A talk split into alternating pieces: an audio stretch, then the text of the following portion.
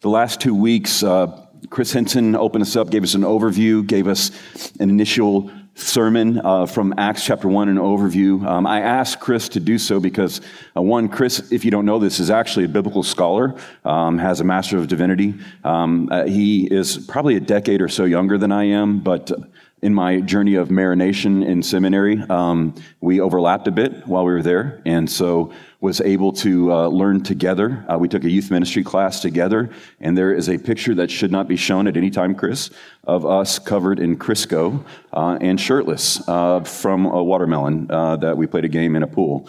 And that is the extent of which I'm going to be vulnerable about that with you. And we have made a blood oath, um, haven't we, Chris? Amen. Um, Chris has actually taught um, at a small seminary in Katy um, intro uh, to New Testament and also Acts of the Apostles and the epistles. And so um, there was some strategy in having him come up and teach us as well. As you experience firsthand, he's a very gifted communicator and teacher of God's word and has done an amazing job of doing that.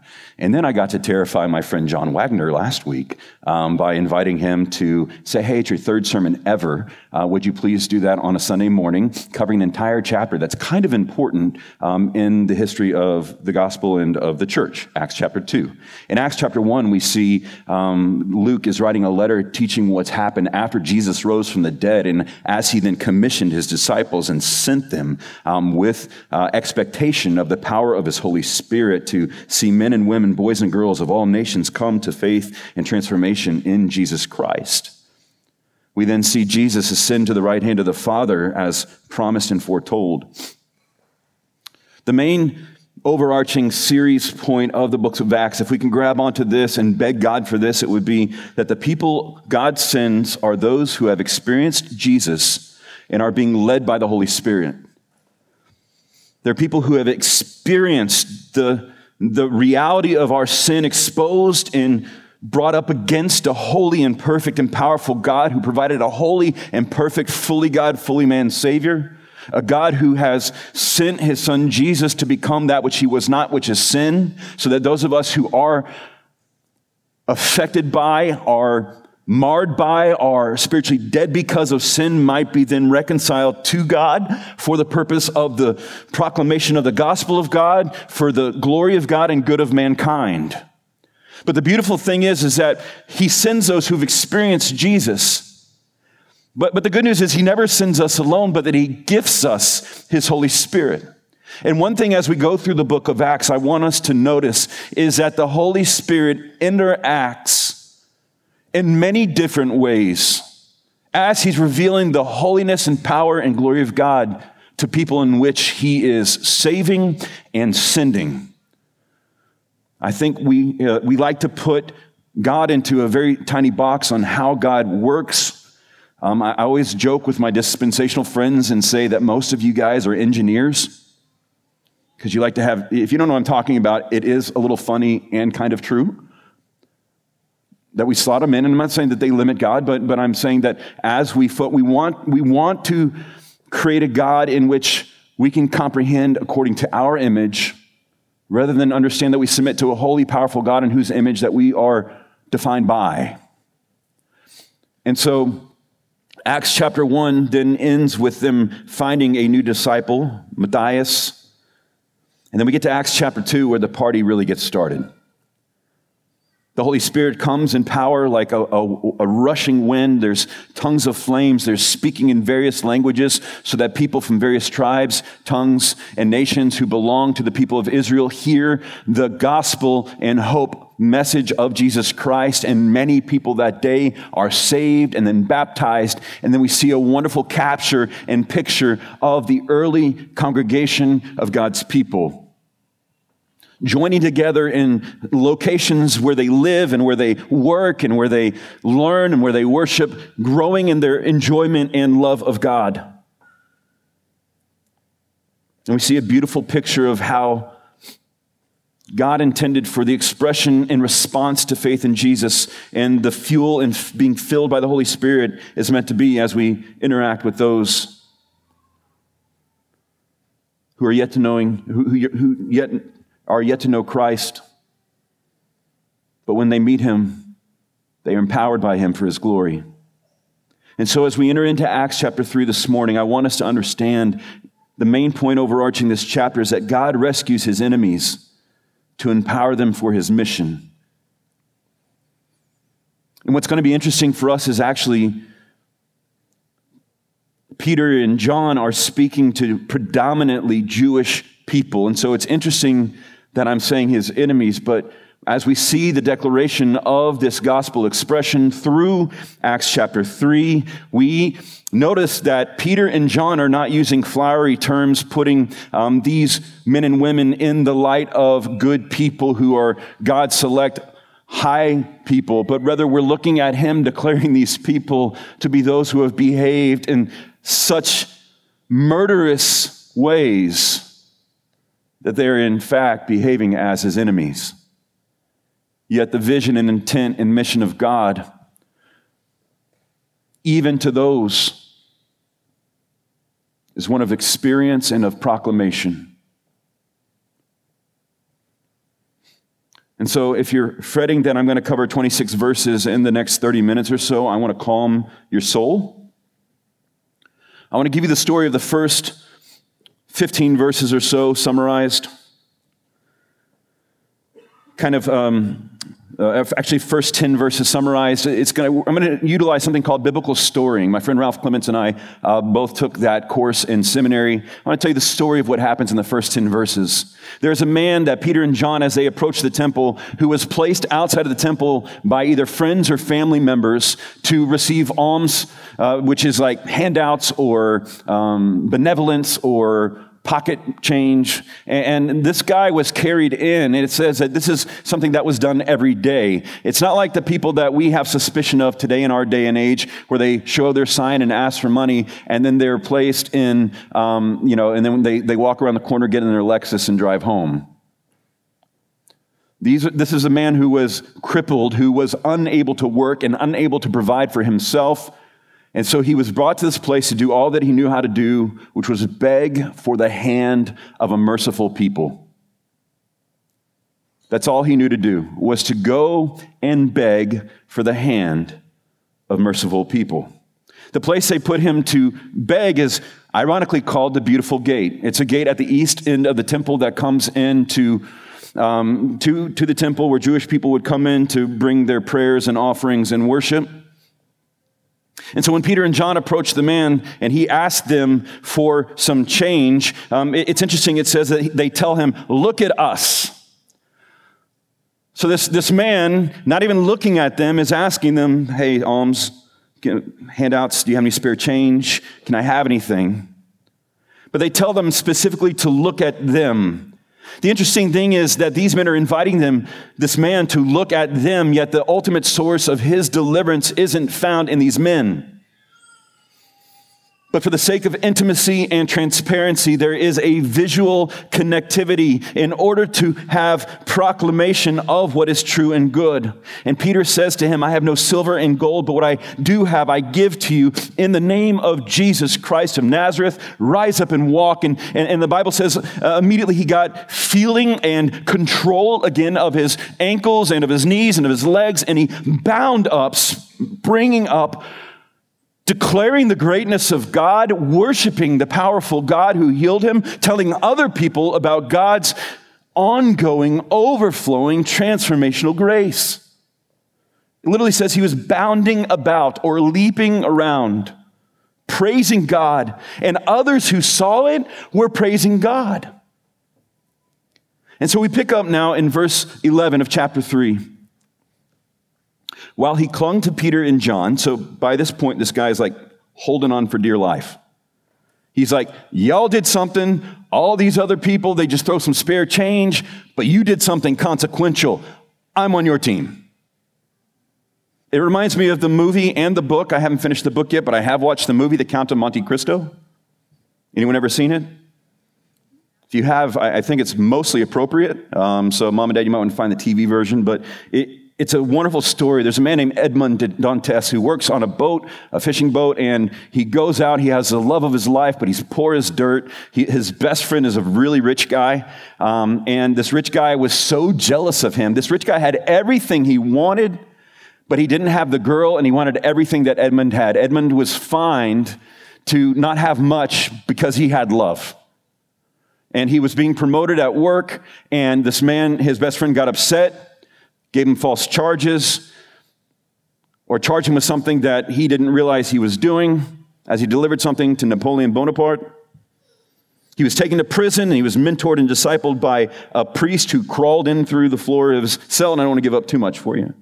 But he's trained how to fight, he's trained how to read, he's trained how to conquer the world, and this priest gives him a map to find treasure. And so when Edmond is finally able to break out of prison, he breaks out, he then falls into the water, he then drifts up onto this island, and he stumbles upon a group of pirates. And the group of pirates are about to put one of their own to, death, uh, to death Jacopo. Jacopo had been caught stealing from the loot, and so um, Edmond went over to them and they uh, made up an agreement that, hey, okay, fine. We're going to have you both dagger fight each other to the death, and whichever one of you lives, gets to live and be a part of our crew, and whichever one of you dies is, well, dead. And so, Jacopo and Edmond, they fight. Edmond, the priest, was a feisty priest and knew how to fight, and so taught him very well. And Edmond took over Jacopo very quickly, but he spared his life. And he asked that they would spare both of their lives. And so, therefore, the lead guy did. And Jacopo told him, probably in a different language, but in English, I am your man. And he latched himself to him. And from that point on, as the story progressed, Jacopo was always a trustworthy companion who always had his back. Gratitude compelled commitment. Gratitude compelled com- commitment. And so, this man that we see in Acts 3 was totally bought into these guys who had done such a wonderful thing for him. But they wanted more than that. They wanted him not to be bound to them. They wanted them, him to be bound to the God who empowered the miraculous transformation. They wanted him to know by whom the power came from and to whom the glory is due.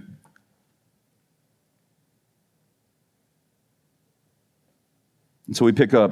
While he clung to Peter and John, all the people, utterly astounded, amazed, overwhelmed, excited, ran together to them in the portico called Solomon's. And when Peter saw it, he addressed the people, men of Israel. So if you're not sure how I knew it was predominantly um, Jewish, that's how I knew. And then Peter saw, uh, and then he saw the people gathering around. They, they saw what had been done, and so he wanted to bring now explanation. Men of Israel, why do you wonder at this, or why do you stare at us as though by our own power or piety we have made him walk? He's surprised that they're surprised. I've talked to many Christians who say when God actually comes through, when He actually provides, when He actually heals, when He actually restores, they are astounded. And I think part of that is because some of us have begged God for an answer or a desire that we have, and it has not happened either in our timing or according to our will.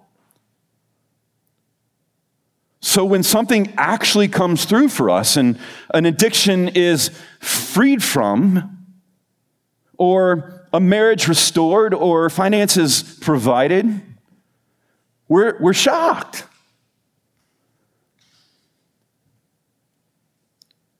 Men of Israel, why do you wonder at this? Or why do you stare at us? As though by our own power or piety we have made him walk. The God of Abraham, the God of Isaac, the God of Jacob, the God of our fathers, glorified his servant, his child, Jesus, whom you delivered over and denied in the presence of Pilate when he had decided to release him. Pilate had offered to either give Barabbas or Jesus. He said, You Jewish people choose. And they wanted the murderer, Barabbas. Yet Peter, carried by the Spirit of God, compelled by the grace and power of God, came declaring the truth of God, the same God that you all are gathering in this place to worship, the God of Abraham, the God of Isaac, the God of Jacob, the God of our fathers. He glorified his servant Jesus. How? He glorified him whom you delivered over. He glorified him when you denied him in the presence of Pilate, and he glorified him when he had decided to release him. But you denied the holy and righteous one. So far, the case that is building is not a positive one. This isn't a, a feel good sermon, it is a medicinal, consequential, powerful, revealing, and inviting sermon. But you denied the holy, the set apart one. You denied the righteous one. You asked for a murderer to be granted to you, and you killed the author of life. Paul refers to Jesus as the author and perfecter of our faith. He said, You, you chose a murderer instead of the author of life. You chose that which brings death instead of what gives us life. In church, we're guilty of this. We know the one who gives life, yet we choose things that lead to death. Or maybe I'm the only one. I doubt it. I'm not so prideful to think that I'm the only gross sinner in this room. But when you slow down enough to pay attention to what's actually being said, when you slow down enough to pause and realize that, man, since most of us are not Jewish, we're like, man, those guys, they missed it. Yet, as I said earlier, a lot of us, if God actually comes through, we're surprised, we're shocked, and we're wondering who we need to know, or what church we need to go to, or what pastor we need to listen to, or what book we need to read, or what denomination we need to go to, or which album we need to listen to to get the same benefits.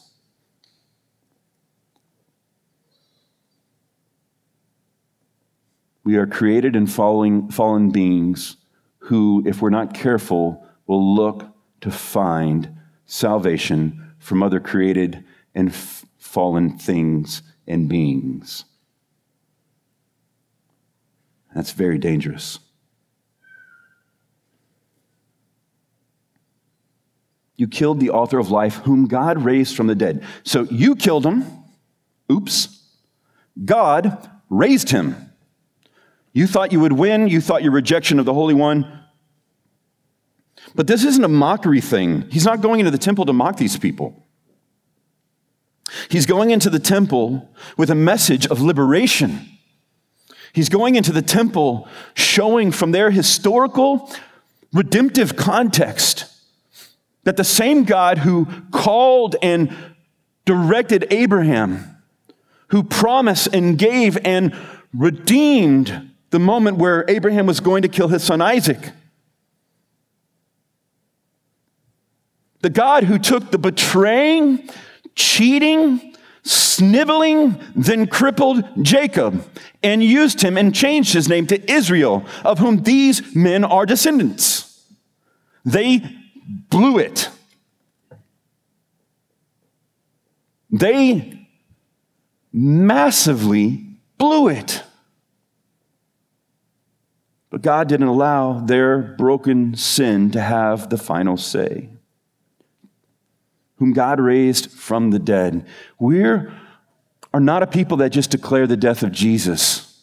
That's bad news if that's where it stops.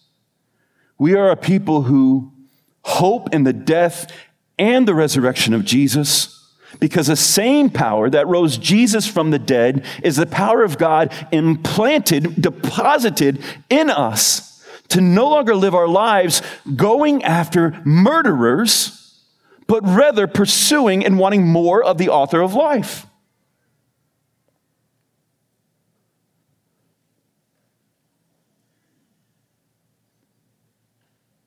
To this we are witnesses in his name by faith in his name has made this man strong, whom you see and know. And the faith that is through Jesus has given the man his perfect health in the presence of you all.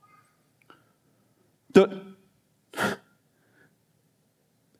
I mean, think about it. What if it stopped? Like, you guys put him to death. Would that guy have been able to get up? Would these Jewish people have had another chance? Would you and I be sitting here? No, we wouldn't.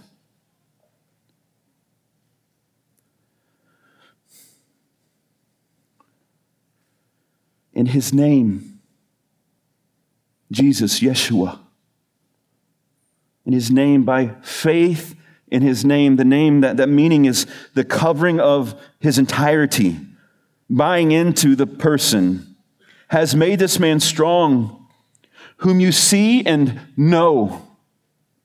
And the faith that is through Jesus has given gift, not been earned, not been purchased, it's been given the man his perfect health not partial restoration, perfect health in the presence of you all.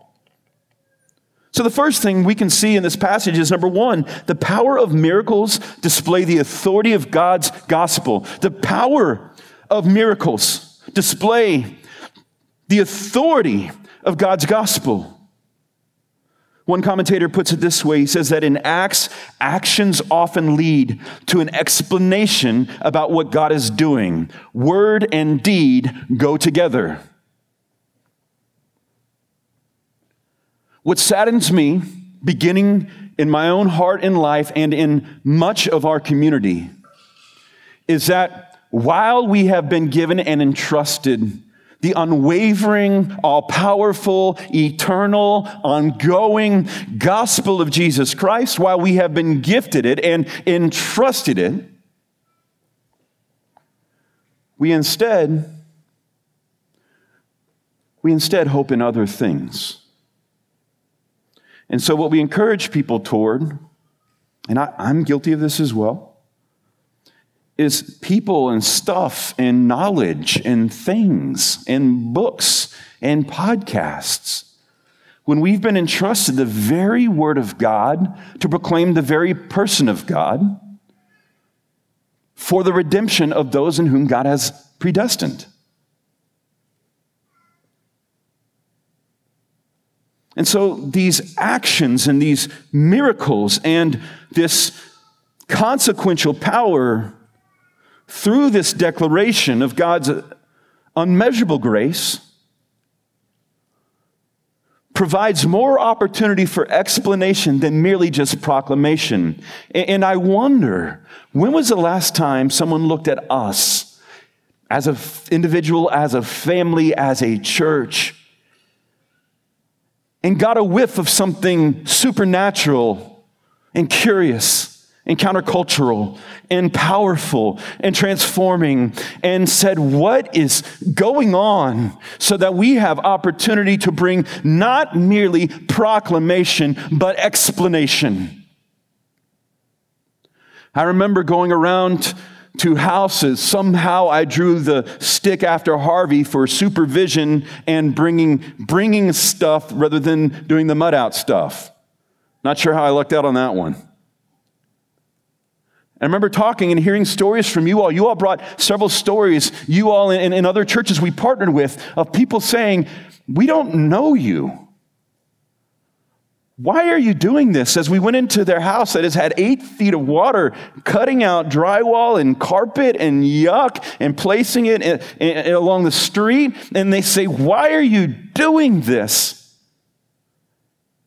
And through our explanation, we're able then to also bring about proclamation. What in our lives is so countercultural, so different that, and I'm not saying just in an off putting way, but in a different way, in a way that whiffs of thoughtfulness and, and change and transformation, that maybe we can talk about the greatness of God. What is so unique in our body of believers right now that is just so overflowing that when people get a whiff or get around us, they're like, they are they have a unifying something that, that is different than the other groups I'm a part of.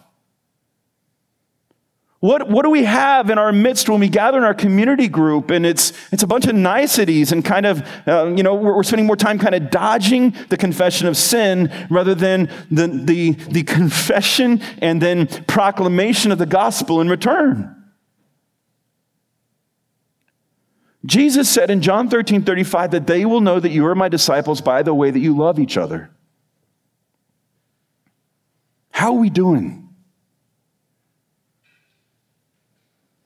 It doesn't say you, they will know that you are my disciples by the way you love yourself. I'm not sure about you, but I'm really good at that one. And no one's like, man, you know what? You uniquely love yourself in a changing way. Who or what helps you do that? And so, as I lead out in repentance, I invite you to do the same. Jesus Christ has not saved us to bless ourselves. He hasn't called us just to experience miracles to let us off the hook. He hasn't just granted us His grace so that we can just benefit more and more so that people can look at our new car and say, man, they are blessed. How do I get there? Because when we peddle Jesus as just the provider of meeting all of our felt needs, we cheapen profoundly the gospel of grace.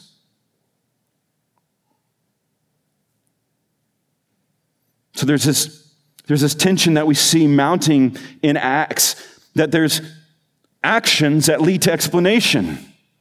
So when you do a random act of kindness and you pay for the guy behind you and all of his groceries at the grocery store, you don't say, hey man, you're welcome, look like you were poor. You don't say stuff like that. You say, hey, God loves you and so do I. And I just felt compelled by the Spirit of God to bless you with some provision, with some stuff, and you may be fine and they may not want it, but explanation goes a long way. There is this place and a time for proclamation, but the power of the gospel through explanation, through the power of miracles. And I don't know about you, when, when God allows me to truly, authentically, selflessly think of someone else, that's a miracle. Anyone else? You can say amen when we are afforded the privilege of actually loving someone else as we love ourselves with no strings attached, there's a supernatural, Holy Spirit, gospel informed motivation that brings about powerful transformation that gives grit to our explanation. The number two thing we can see through this throw of scripture is that it is dangerous to pursue the benefits of God at the expense of knowing the person of God. It is dangerous, deceptive for our souls, for our motives, for ourselves to solely pursue the benefits of God at the expense of knowing the person of God. And the person of God is three persons the Father, the Son, the Holy Spirit. And unless you know the person, the Son of God, you will never experience the power of the Spirit of God, and you'll never have access to the Father God. Many of us cheapen our spiritual journey to wanting the benefits of God when the real prize is the person of God. That's the prize. That's the source of power. That's the place of joy. That's where liberation is found. That's where our hearts and our minds and our souls and our lives of our strength and our might is able to love God. When we see the benefits of God as the blessings and provisions of God, as an invitation from God for more of Him. When we see the provision of God and the blessings of God as an invitation from God for more of Him.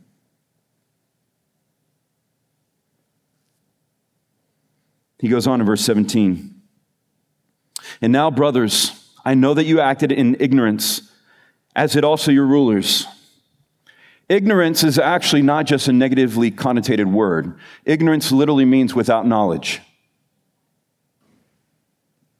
Or maybe with some knowledge and lacking of understanding. There's, there's this absence of wisdom and knowledge and understanding. If you attempt to do something that you've never done before and you've never been taught how to do, you are behaving ignorantly. As I've been on a journey, I've been looking at the words ignorance and incompetence as neutral words, not just negative words. Now, in our culture, it is very bad to be ignorant or incompetent. And so, rather than seeking understanding from people who have a different perspective or knowledge, we instead fight those very people.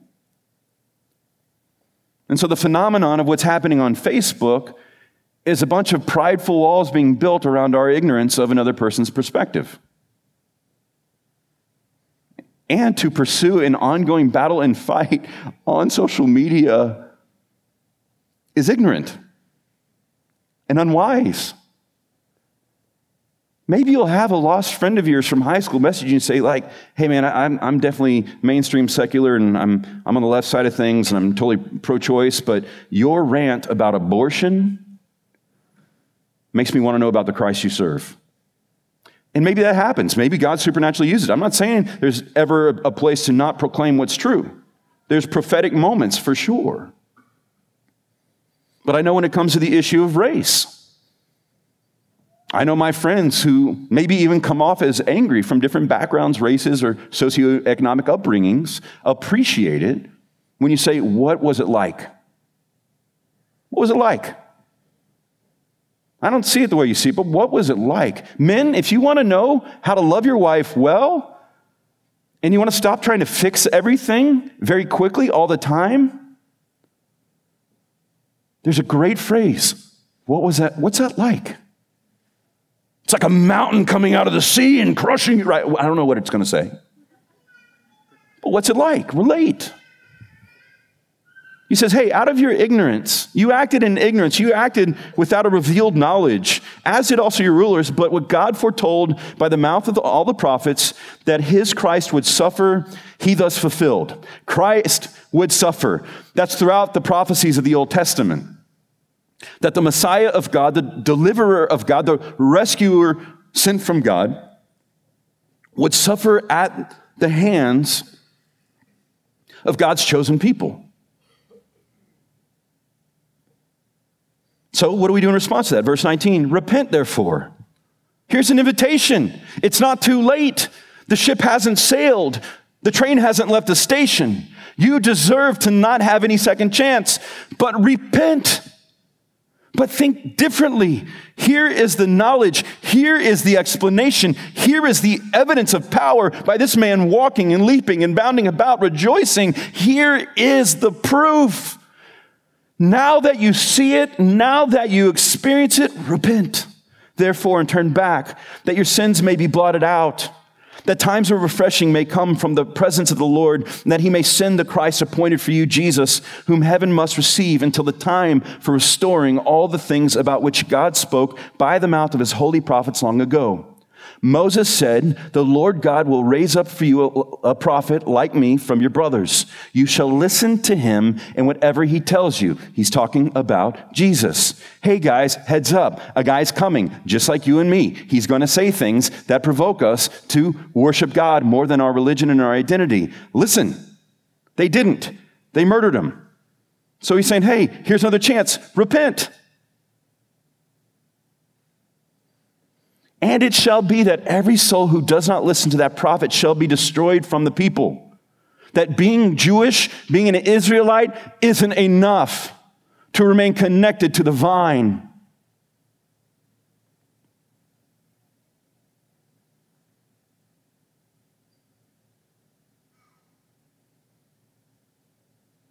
And all the prophets who have spoken from Samuel, and Samuel was the prophet who brought about the wishes of the people to give them a, their first human king instead of God as king, Saul, in 1 Samuel chapter 8 and following. It's a pivotal point in the Old Testament, 1 Samuel 8 and on. And those who came after him also proclaimed these days, You are the sons of the prophets and of the covenant that God made with your father, saying to Abraham, And in your offspring shall all the families of earth be blessed. God, having raised up his servant, sent him to you first to bless you by turning every one of you from your wickedness. God is the one who, by the gift and power of the death and resurrection of his son, the fulfilling of the prophecies, the power of his grace, has brought to you another opportunity to repent and turn and trust in hope and go all in with the person and work of Jesus, whom he lifted up and he's now working in you to turn every one of you from your wickedness, to invite you to more of God, to restore you to your pre fallen, created purpose and intent and fellowship with God the Father. The third thing I want us to see in this chapter is this that repentance precedes right relationship. Repentance precedes right relationship. And this isn't just at the beginning of your faith journey, it's all throughout. God is faithful in his pursuit and consistency, in his availability and presence with us. We who have been marred by sin, restored in Christ, who still have lingering sin, are still being drawn and driven and limited and stumbling along with a limp until our future restored body is received. Repentance precedes right relationship. He's inviting them to repent. What we see in verses 19 and 20 are three promised results of repentance. And some of us here today, we need to repent. We need to change our thinking. We need to change our direction. We need to change who or what we are putting our hope in. We are needing to forfeit and sacrifice and humble our rights for the good of others. We're called to repent from our thinking. And I'm leading out here and considering others better than myself.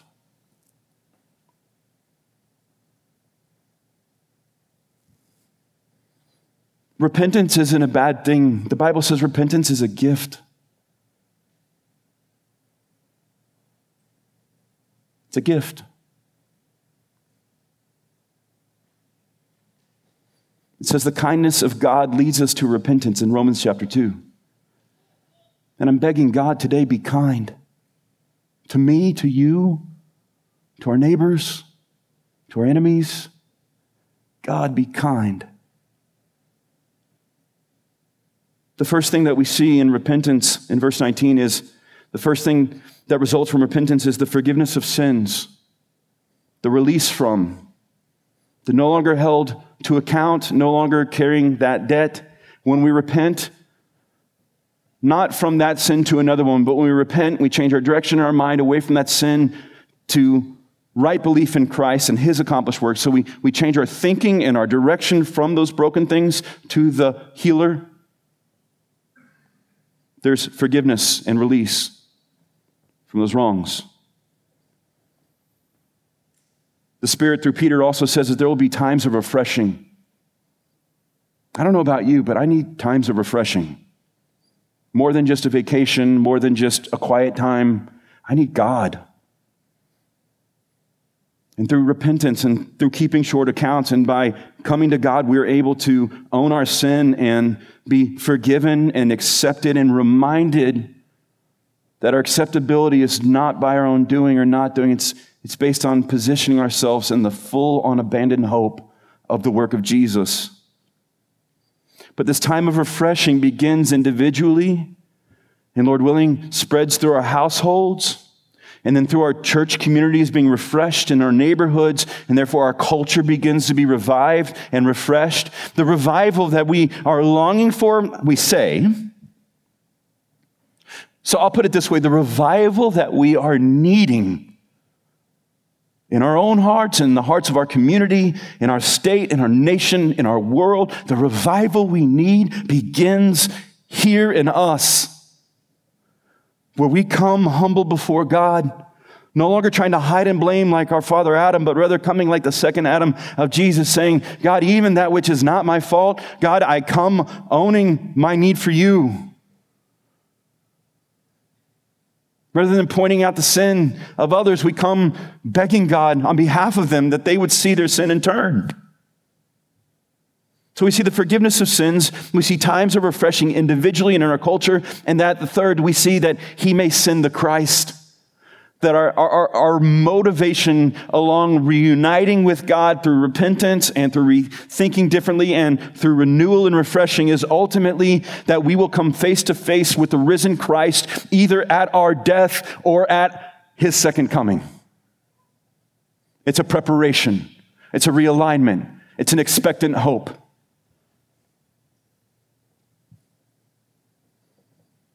Number four and last is this God is a covenant keeper who is able to turn us away from our wickedness to become a blessing to the nations. You are the sons of the prophets, verse 25, and of the covenant that God made with your fathers, saying to Abraham, And in your offspring shall the families of the earth be blessed. God, having raised up his servant, sent him to you first to bless you by turning every one of you from your wickedness in the same way God made covenant with Abraham that through him that his offspring would be a blessing to the nations, not just the Jewish people, but to all peoples. That they would be the scattering of the elect to all nations to proclaim the gospel, to see the harvest of those that God has predestined into community and fellowship with him. The motivation and the heart and the drive behind that is because we have been blessed to be a blessing. And not just to those who are just like us, but around the world. I heard one Australian church planting speaker guy say this years ago. He said, The gospel and the church is like, sorry, I'm, I'm butchering the Australian accent. He says, It's like a sneeze. Gross. Have you ever seen a sneeze just at the right angle with light? He says, The gospel sprays and scatters. And so next time you sneeze and you're outdoors, let it fly. And say, Lord, let the gospel spray forth from me and my family and our church in the same nasty, contagious way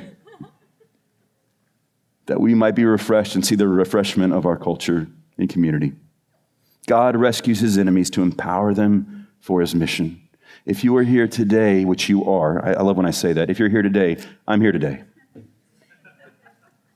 If you find yourself here today and you don't yet know Jesus, you have not turned from your sin and trusted in Him alone for the forgiveness of your sin, you can, right where you are, call out to God. Say, God, I admit I have failed. I have sinned. I have rebelled. I enjoy wicked things. I call out for the murderer all the time. But today, Jesus, give me Jesus. And He is kind and willing and able to do that in you to do that for you, to show the world who He is, and for your good. Let's pray together.